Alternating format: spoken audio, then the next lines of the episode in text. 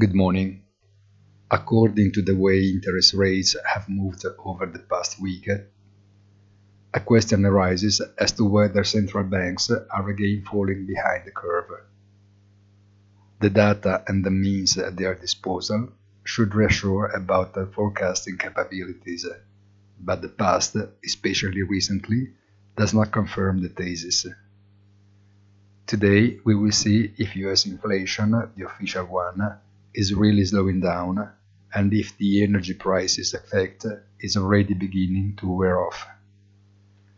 The gap between inflation and official rates is still in favor of the former by almost 2 percentage points in the US, 4 in Japan, 5.5 in the EU, and over 6 in the UK.